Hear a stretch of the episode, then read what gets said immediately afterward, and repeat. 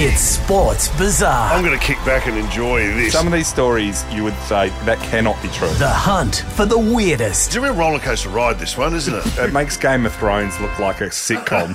strangest, Hang on. He's on another level. What are you doing? There's a lot of our stories that start with someone fleeing moneylenders. most unbelievable This is a car crash. stories to ever occur. Stop this right now. It's just carnage. That is the densest bit of mayhem. So many subplots in this story. In the world of sport. I think we're learning that embarrassment is not something. Sports Bizarre. A naked fan ran onto the field and slid into second base. No, I don't drink water. I cannot stand drinking water. I am the president of everybody. I am the president of the whole FIFA. Opened his mouth and a sparrow flew out. It's time for the leaders of the hunt. It's really simple. Get there early, get the good back. It's Titus O'Reily and Mick Molloy. Welcome to the latest edition of Sports Bizarre. I hope you are full of a sense of anticipation like I am. Hello, Titus O'Reily, bringing it uh, to the table as always. I'm Mick Molloy. We left the story of James Hunt when he was given the boot from Formula 3. Yeah. Looked like it could all be over Red Rover for him. Absolutely. So it's looked like his interesting career to this point, where he'd done well, but he had a reputation. He'd punch someone, he'd crashed a lot, but Got had but crabs. show, got crabs, and then shown some talent and had won a few races. So he was Yeah. very quick, Yes. but people didn't know whether he could really keep the car on the track. He track. was a loose unit. they thought he crashed a bit too much, and they thought, did he Yeah. have the temperament really? In the middle of the 1972 season, it looks like it could be all over for him. Yep. He at this point meets a man who's going to completely change his life. Now, this man was Lord Alexander Hesketh.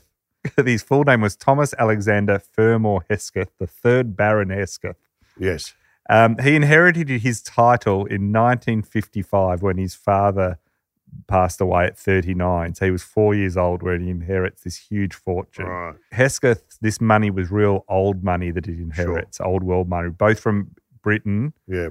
and America. So to give you an idea of his family connections, Yes. his late grandfather, the first Baron Hesketh, he was married to a woman who was a Breckinridge. She was the granddaughter of the former John Breckinridge, who was the vice president of the United States. So they Okay. had connections on both sides of the pond. Yep. He'd been Secretary of War for the Confederate States of America. So picked the wrong side there. He still survived. Um, his dad's father was Lloyd Tevis, who'd been president of Wells Fargo and Company and had partnered with George Hearst, who was the father of William Randolph Hearst. Good who we Lord. would know. Now, George Hearst, if you've seen them show Deadwood, yes. he found the Homestake gold mine in Deadwood and Yeah. made all this money. And then his son was a newspaper baron. They also owned a third of a million acres in California's Imperial Valley. This is his ancestors. And they were the founder of the Pacific Coast Oil Company, which is the oldest corporate ancestor of Chevron Texaco. So they're going all right. So a lot of money. Yeah. Hesketh says, until I was six, I owned half of the Palace Hotel in San Francisco. The, the trustees sold the Californian interests. Okay. So he was living that kind of life from when he was six, you Sure. know, like he had all this money. Where he lived was their property. They'd lived there for 450 years, his family.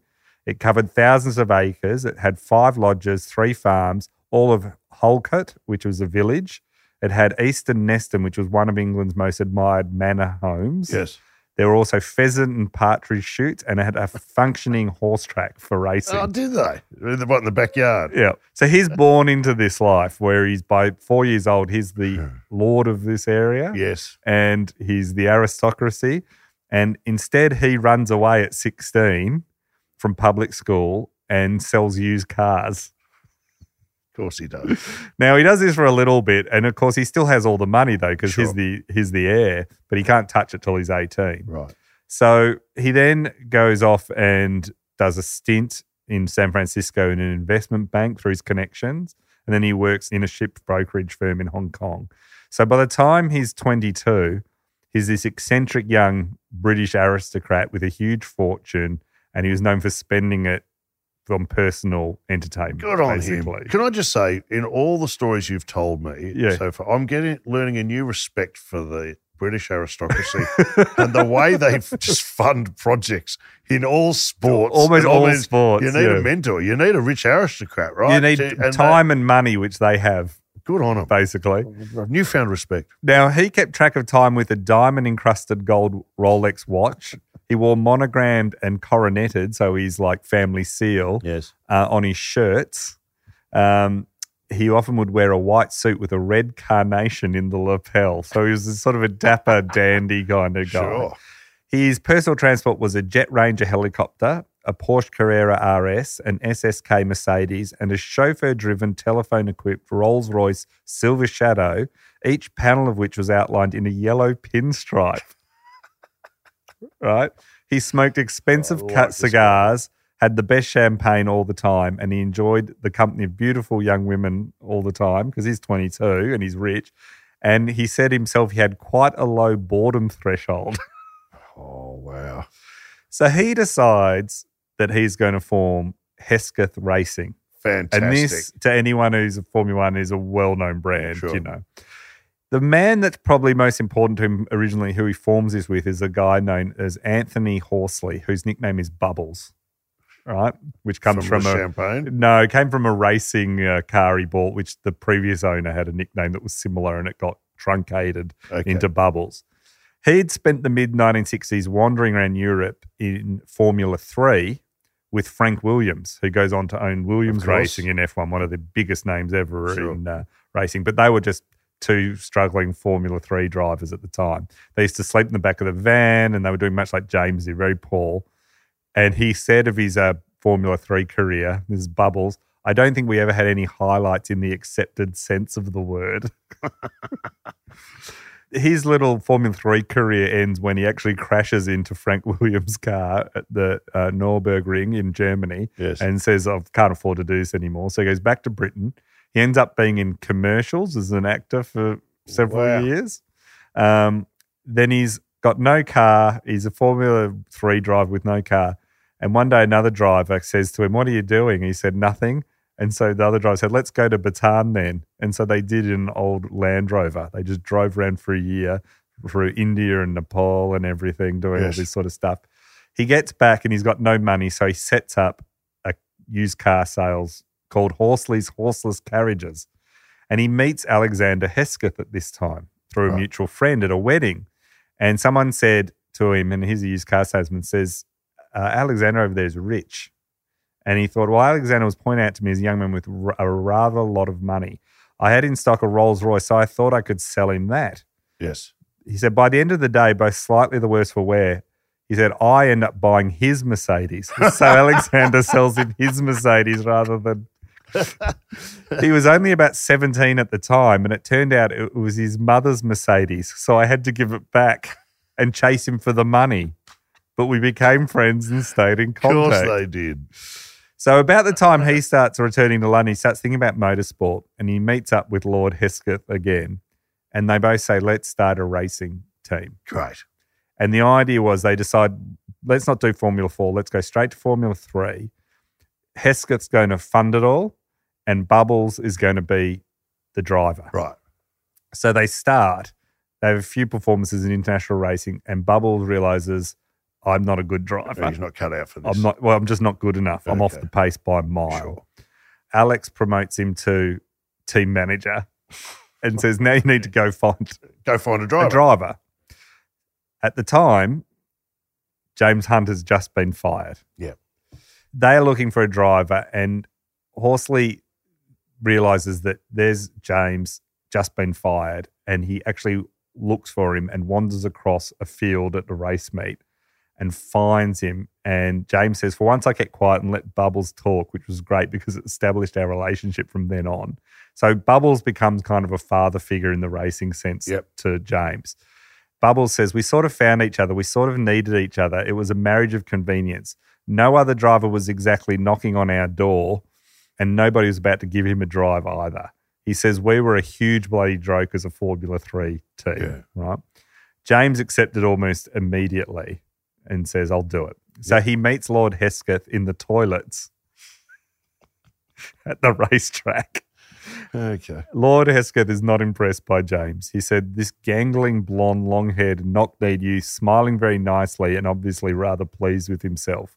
And he says, I'm of the opinion that all he has as a reputation is of crashing cars. So he's, Right. but they hire him anyway because he's got no other driver. So it didn't go great At the first start. meeting. In no time at all, James has written off both Hesketh's F3 machines, including once crashing it directly in front Wow. of Lord Hesketh.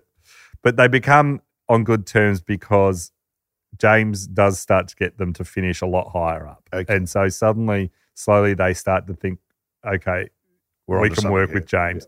There's also a big social aspect. James loves the party. Oh, Bubbles Hesketh. loves the party. Yeah, Lord. Hesketh loves the party. Lord Hesketh starts to refer to himself as Le Patron and has a badge on his racing overalls that says that. He gets Bubbles has Bubbles, um, and Hesketh names Hunt Superstar and puts that on his Okay. racing uh, like a badge on it. So they've all got nicknames. Um, Hunt called Le Patron the Good Lord as well. So there you've got you've got Le, Le Patron, Bubbles, and Superstar, and all the other teams think they're nuts. They just think they're an absolute joke. At a meeting in Hesketh's London office, which is in Mayfair, it's decided that Hesketh Racing would be reorganised. Bubbles is officially made team manager for the future. James is locked in full time Yep. and they decide we are going to go for the Formula Two Championship in 1973. All so right, we're going to go for it. Hesketh just thought this is a great way to take it up to the racing establishment. Sure. They announced that in 1973, not only would they race in Formula Two, but they would also take some time during the year to enter some Formula One races, which you could do back then. And they said this is a program to see if we can go into Formula One in 1974. The whole racing establishment, they're nuts. They think these guys are just A joke. absolute idiots. They also thought they were even more bizarre because at the time everyone was very drab in what they wore, sort Yeah. of grey or brown overalls was basically what everyone wore. Yes. They decide that they're going to get rid of that and they're going to just be kitted out in colourful racing gear, which now is normal, but they were the first, right? Are they taking it seriously, or are they? Well, just, this what is are the they thing. trying to do? Are they a disruptor, or they doing- really think they've got the, both. They think they're a disruptor and they think it's boring and they can make it more fun, but they also think they can win. They're amusing themselves. They're at the amusing time. themselves too. So they do all sorts of things. So one thing is he chooses red, white, and blue stripes, which is based on the Union Jack because he's very Lord Hesketh and all of them are British and they're very proud of it. They all had matching t-shirts, jackets, trousers. They show up at Mallory Park for the 1973 season with a procession of helicopters and limousines ferrying in Lord Hesketh's entourage. so all these rich young set who normally go to the polo and all that. He flies all these Right. aristocratic mates to come. Got to bring a bit of excitement. Yeah, and- They all had a big marquee set up and they had a butler who dispensed champagne and caviar to all the hangers on and they all get drunk and love it, right? So, Fantastic. so straight away there's this huge Is social this is the first introduction of this type? yeah, that of- no one else is doing this. It's, done this yet. it's all hardcore racing we, people. we take this for granted today. Yeah, the now there's all the corporate- associated yeah. with racing. These are the first guys. Before this, it was all just serious racing types. No Yeah. one else would really go. Suddenly, he's flying in people to have a party at the race. yes. So a lot of people, these people who were there, and they were all the it people of the time, young aristocrats, because he's 22, Lord Hesketh. He's Yeah. not like, you know, 50, he's 22. So all the people coming are the models and everything. And James Hunt just slips into this perfectly because he's this sort of pin-up boy, long blonde hair, he's six foot one, chiseled, like everyone, Yeah. all the women are into him too. So it's very glamorous. Everyone else is looking at it going, this is ridiculous. The circus has come to town. Yeah. Hesketh, though, knows that what's great about this is it's a bit of a smokescreen that no one's paying attention to what they're doing They're mechanically doing, yeah. or in terms of racing because they think they're all partying. But actually, what's happening is there's all the hangers on and partying happen here, but the team is working really, Really hard. hard behind the scenes. Yeah. So they start to do quite well. One of their most important ones, they make a Formula One debut in something called the Race of Champions. And this is not an official F1 race, but it's all the F1 field. They hire an F1 car. It's not one of the better ones. And James says it's actually quite hard to go from uh, what he's been racing into Formula One because the extra power and grip of the cars are really hard. He says the car is driving me when he's doing the qualifying. Yeah. However, it all came together before the race, and he manages in front of 45,000 fans. He manages to come third in this um, Formula One race. That's a podium finish. and everyone is Formula like, One. okay, this Hesketh team is maybe not as We- a laugh as we thought they they, have were. their full attention. Now they're still doing Formula Two, but they're not. eh, Despite this Formula One win, which was a one-off, they're doing Formula Two, and they're not doing well, right? Yeah. So Bubbles and James Hunt get into Le Patron's ear and say, "This isn't going well, and we're going very bad in Formula Two. Very little additional cost. We could be doing just as badly in Formula One." What a sales pitch. Yeah, they they said it would be a lot more fun doing proper Grand Prix racing. We might as well, you know, go and mess around in Formula One and suck there than suck it, which is counterintuitive, right? Um, Lord Hesketh said we'd failed in both Formula Two and Formula Three, so Formula One was the only logical place to go. These guys are great. Now, part of the reason he could afford to do this is during the F2 and F3 years, prior to the oil boom in the North Sea in London, Hesketh had bought a piece of coastal property in Scotland for 3.8 million. When offshore drilling uh, begins in the North Sea, Oh, it, they need deep harbours to get to the oil field. He owns this property with a thousand foot deep waterfront and he sells it for $15.9 million. They're cashed up. And so that money is where the rate, he doesn't even need to use his, Yeah, he's made that from his inheritance, but that family goes into it. fortune. Yeah. He says, Lord Hesketh, about why he funded the racing team. A lot of people want to make a lot of money to store it away. I want to make a lot of money to be able to spend it. I like spending to create something which is entirely my own, and this is why I have the racing team. They realize at this point, though, that they need a bit more engineering expertise because even though James has given them some good wins, Yes. the car sucks. They're buying cars off other people, and then that's it. yeah, he's in a jalopy. So they're like, we need someone with great engineering knowledge. And the guy they target is a guy called Harvey Postlethwaite. Now, he had a degree in mechanical engineering, a PhD in it. Yep. And he had joined the March team, which was another big team that often supplied a lot of cars to other Formula One teams and Sure. Formula Two and Three teams. And one of the March customers was Hesketh Racing.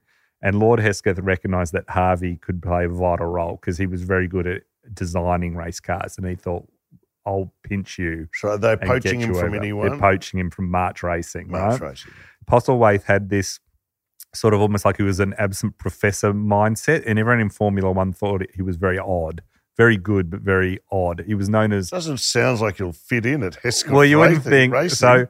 He decides to join. He becomes known as the Doc. So suddenly, So along with Le, tag to get the yep, tag, they the got. Le Patron, Bubbles, Superstar, and the Doc. Yeah, right? This is hilarious. Now, the doc explained of his move to Hesketh when asked, Why did you move to Hesketh uh, from March? He said, They got me drunk.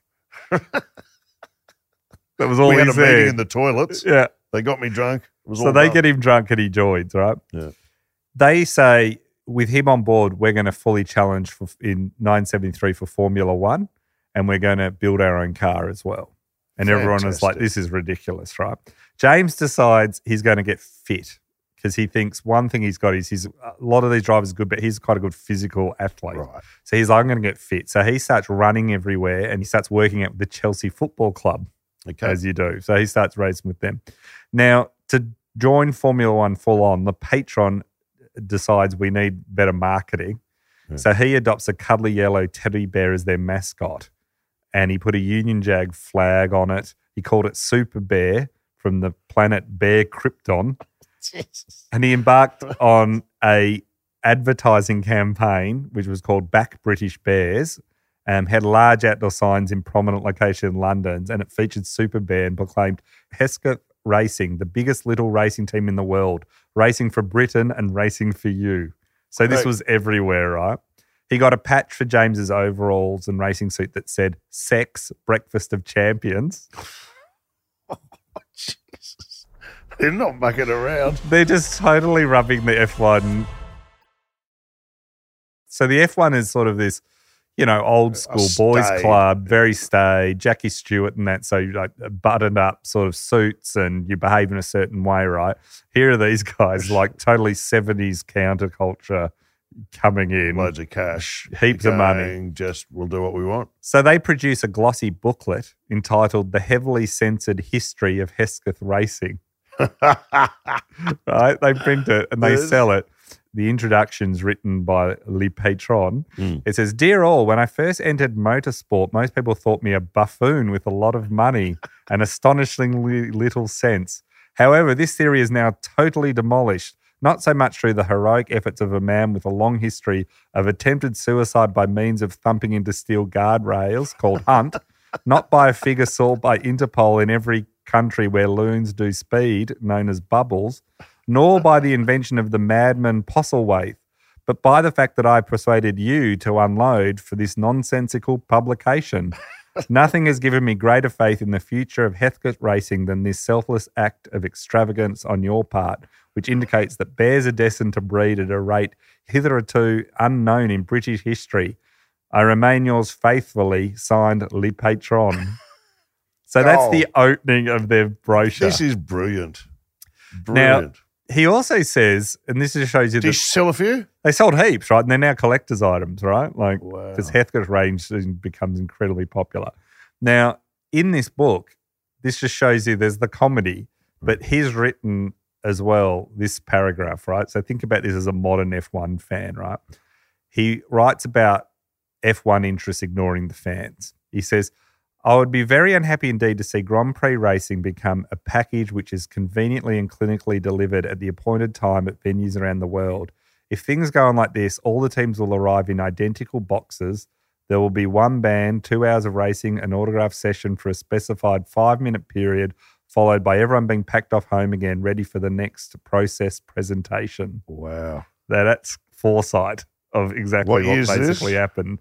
Well, this is back in 1973, he Yeah. wrote this, right? So he knew what was coming. Yes. He said at the time, though, you got to remember in the 60s and 70s, he said we would challenge them. We had no sponsorship. Everyone else did, but he Yeah. didn't. He was he was self funding the whole thing. He had all these like colorful characters and colorful uniforms, and the car was all done up all colorfully, but not with sponsorship stuff. It's Just got a with big bear on it. it's they had and a, a number on the side. He said the world Union was Jack. the world was a very different place. There wasn't a great deal of money about. Our budget was less than anybody else's. For our first season, we had one chassis and two gearboxes. It cost about fifty thousand pounds, about half a million pounds now. Yeah. Today, that would just pay your PR man. he said the thing you've got to remember is that all the other teams were run by people twenty or thirty years older than us. Yep. When Hunt came to me, he was 24 and I was 22. We were all very young. None of us were married and everyone else was middle aged. So eventually everyone said how old we were. But he said, really, they are old. Now, this is not necessarily true. As we're about to learn, in 1973 in Monaco, they have their first ever race. Le Patron hires a huge yacht, the biggest yacht in the middle of the harbour at, at Monaco. Nearby is another yacht, Yes. only slightly smaller, where James, Bubbles, and Doc are put. right. So they're all staying on yachts in the harbour in Monaco. They had a helicopter.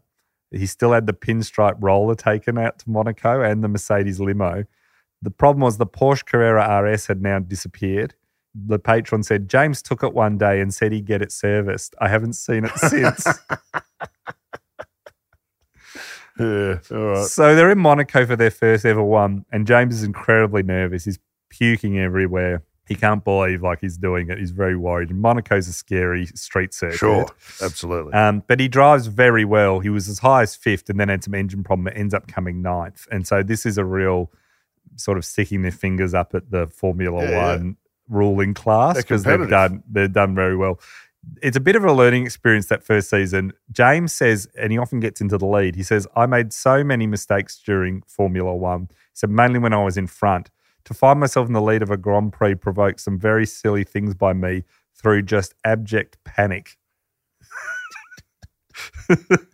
so they're in this massive thing. Now, in 1974, James moves to Spain as a tax exile. His manager says, You got to get out of Britain. They tax you too Sure. highly. So James moves away from Britain, which he loves, and goes to Spain, which he really doesn't like. He drives Le Patron's Porsche there, which he's still got. He's friends there with uh, Ronnie Peterson, who's another big F1 racer and world champion at the time. Um, they hang out a bit. Another tax exile that is a neighbour is Sean Connery, who they play golf and they hang out with. But most of the time, James is kind of lonely in Spain. He finds it very boring. His only main relationship is with Oscar, which is his German Shepherd. Right? Okay.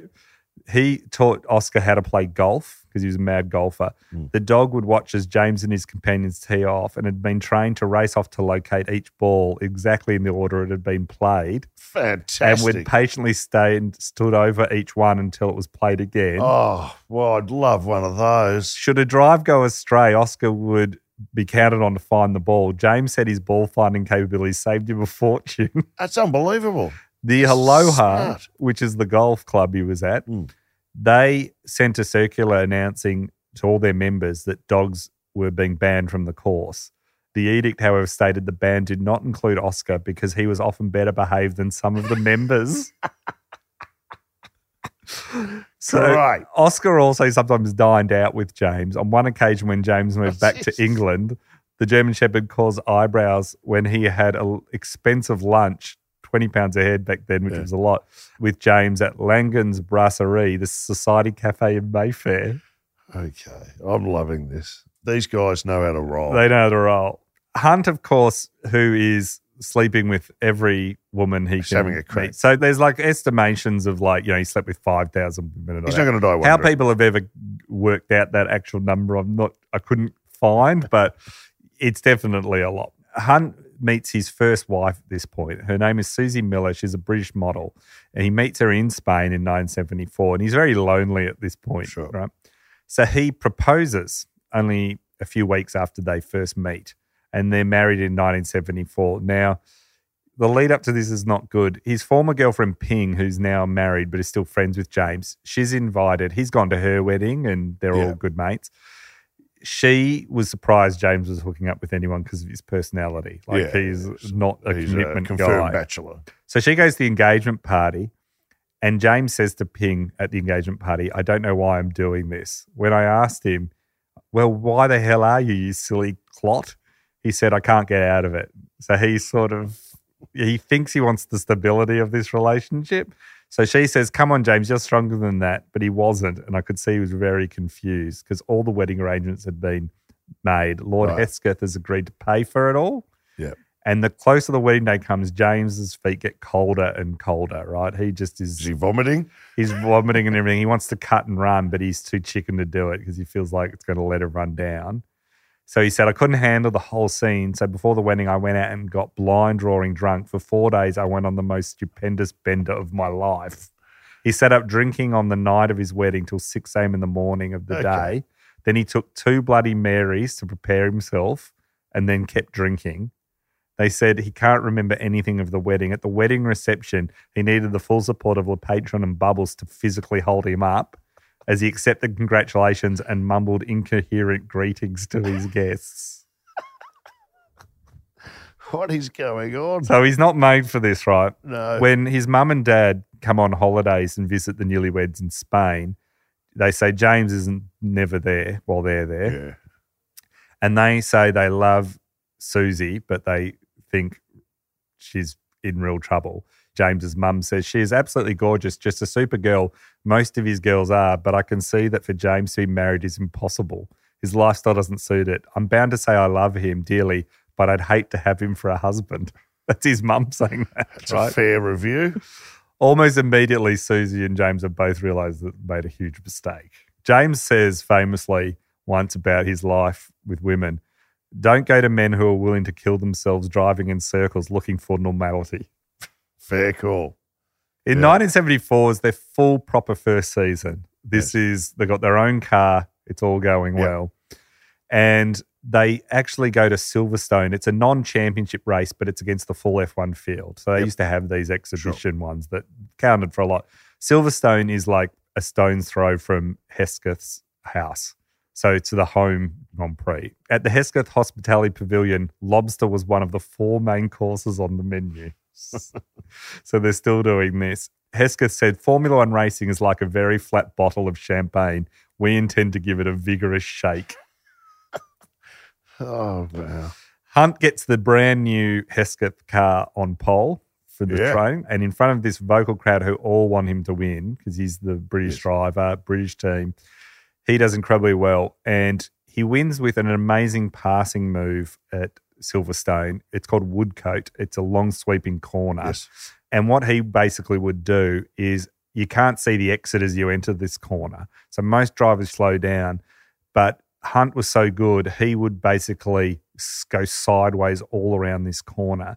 And against Ronnie Peterson on the fly, fast lap, he overtakes him by doing this with two wheels on the grass on the inside, doing 165 miles per hour. So it's this incredibly skillful Incredible. F1 overtaking move. That's a great win, though, for them, isn't Huge it? win. That's- So that shows that they're the real deal. Wow. Right.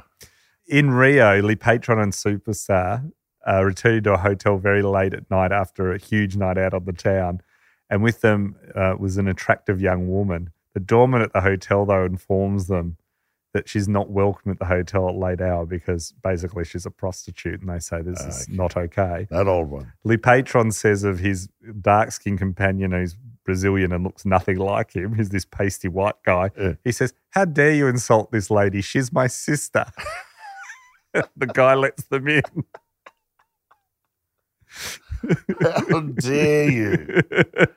Oh, wow. in the 75 season, Hesketh at the 975 Dutch Grand Prix beat Niki Lauda's Ferrari to win that one. And this is the first ever proper official F1 win. Win for victory. And they did it fair and square. They they changed from rain tyres to racing slicks. They guessed the rain was about to stop ahead of everyone else. Yes. And James said, for the first time ever, I want to race more with the brain box than with balls. And so this was a great season. The season had earned them 33 points. They finished fourth in the championship with four podium finishes. This is all with a car made in their back garage. They've got But- none of the money of the rest of the team. No success in Formula Three or Formula Two, Yeah. but they're now finishing fourth in Formula One Yeah. through sheer willpower through sheer willpower, basically. and um, partying. and partying. but at the end of this season, Lord Hesketh announces that he can no longer afford to try and do this anymore. And so James is suddenly out of a job after all of this. I can't tell you how sad I am. It is very sad. Is uh, In its just its first three years of racing, Ah. Hesketh Racing racked up one Grand Prix win, nine podium appearances, and 62 championship points. Now, if you're not into F1 racing, that's an astounding return. There's there's teams that have spent billions of dollars now Yes. that, that never got near this. And there is this if you go online, there's whole websites and merchandise and everything for Hesketh Racing. It's seen as one of the things. But for James, suddenly once again he's surely he's in a better position now, though. He's got a reputation and points. he is. He's come. board. He's come fourth in the championship. So suddenly things. So he's desperately looking for a drive for the following year, and it's not looking good until Emerson Fittipaldi, who's one of the greats, Yep. he announces he's leaving McLaren. Now, before he announces it, he rings Hunt and tells him that he's going to be doing this, and says, "So get yourself You ready." give him a call. So, of course, Hunt's not that surprised when McLaren ring him because he's basically the best driver that's not signed to someone. Yeah. So he is negotiating with McLaren, and interesting for him, Philip Morris, who owned Marlboro, who are the big sponsors of McLaren, sponsors get a say in the driver, and they want Hunt because they see him as this glamorous playboy that Yeah. every, the media loves. and he loves. smokes a everyone pack a day. and he smokes 40 a day, right? So John Hogan, is the executive for Philip Morris, he's negotiating with James and with McLaren to let's get this deal done. Yeah. Right. James doesn't have anything to drive. You don't have a driver. It's simple. We and we're behind. We like the marriage.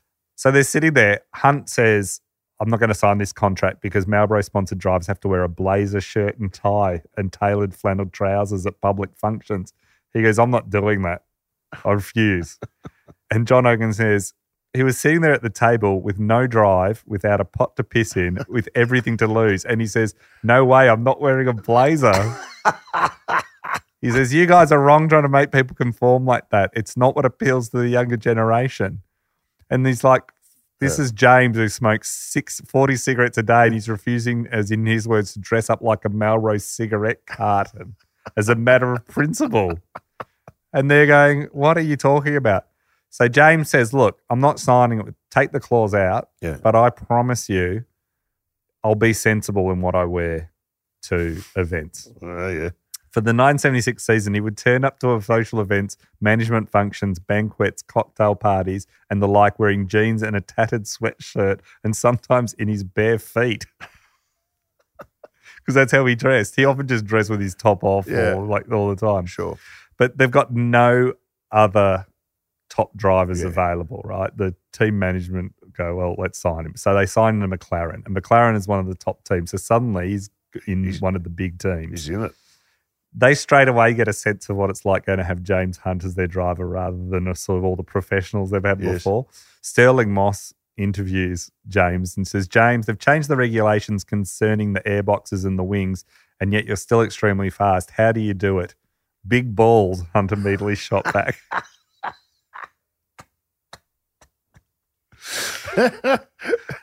now, to finish off, I think we'll probably get to a third episode here. Fantastic. So, 1976, he finally divorces Susie Miller, who he's married. Now, even this is not normal. James is never home. And this is all happening in the 76 season. So, when his first year with McLaren, it's the backdrop. This is all happening in the papers and everything Yes. while this is happening. Susie feels abandoned. She's left in Spain. James is never there. So, she's on a skiing trip with friends and she meets the actor Richard Burton, who was married to Elizabeth Taylor at the time, Oh, right? So, they're both married. yeah, Uh, I think Burton is about 25 years her senior. sure. So he's like 50 and she's like 25, Yeah. roughly, right? Burton and Elizabeth Taylor had, had been married in 1964. They divorced in 74 and then immediately got back together a year later in 75 and remarried. But immediately they realize that that's all a mistake too. So you've got Susie and James Hunt in a relationship that's a mistake, and you've got Richard Burton and Elizabeth Taylor Oh, in a relationship. what's going to happen here? They're both looking for the exits, right? Burton sees Susie Miller as they're traveling in opposite directions on a ski lift and says, Who's this woman? Find out. And they find out, and he starts to hang out with her. Soon they're spending time with each other. And soon the New York and London papers discover that this glamorous blonde mystery woman that Mm. Burton suddenly's taking around town because he's performing on Broadway at the time and he's one of the biggest actors of the day, huge star. They suddenly find out, hey, that's the wife of racing car driver James Hunt, who's a big celebrity too, right? right. So they're all going, what's going on? And they all start to write like columns saying, well, this is going to break up Elizabeth Taylor and Richard Burton's marriage and all this sort of stuff. And they go to Hunt and say, how do you feel about all this? Now, none of this is news to James because Susie kept him informed of it all by telephone. Yeah. But she told him that Burton had invited her to go to America. And he said, fine, on your bike and off you go. Because he was like, I'm not looking after you. So it was with his best wishes. it's with his best wishing because he said the Susie Hunt and Richard Burton hooking up was a huge weight off my shoulders. He said they'd effectively gone their separate ways unofficially. yes. Um, so it wasn't a problem. The only thing that was worrying James was while he cheated on Susie and was never around, Yes. he liked her and he was he never wanted to be mean and he wanted her to be happy. Yeah. The only reason he had divorced her is trying to figure out How to do how that. to do that. And so when Richard came along, he said, I felt responsible for her, but it was interfering with racing. So her running off with Burton was a great relief to me. He said, It actually reduces the number of problems I have to face outside my racing. I mainly consider that everyone comes out of it happy and settled. And then he says, Meanwhile, it's not bad that I'm technically still married because that's a safety valve that stops me doing anything too silly. Right? Not like getting married again. Yeah, exactly. He has several telephone conversations with Richard Burton. and James said that he thought that Richard Burton was a very nice guy, not at all the monster the media made him out to be, because he was quite a drinker Sure. and, you know, They were of similar ilk. Similar ilk. He said that Richard Burton called himself James's father in law, and he's been a very nice father in law ever since. Susie told him that uh, Rich and her wanted to get married and investigating ways to get divorced. Burton, to speed things up, says to James, What if I pay the divorce settlement had come in that James needed to pay Susie $1 million, right, as the separation? Burton says, What if I pay that to Susie for you to speed it up? So James says, That's very generous of you. And uh, yeah, that would be great. So Wow. Burton pays Susie basically a million dollars to So- settle the divorce, right? So. James doesn't have to come up with the money. Um, Burton's very- apparently very nervous talking to James, and Hunt says to him, Relax, Richard, you've done me a wonderful turn by taking on the most alarming expense account in the country. to finish off, they part ways in friendly terms and stay friends forever. His mum says once again that she doesn't blame Susie for the marriage break. And she says, in James' case, he's just totally dedicated to motor racing. He's always been an odd fellow. which is what she said when he was four years old. Exactly. Or whatever it is.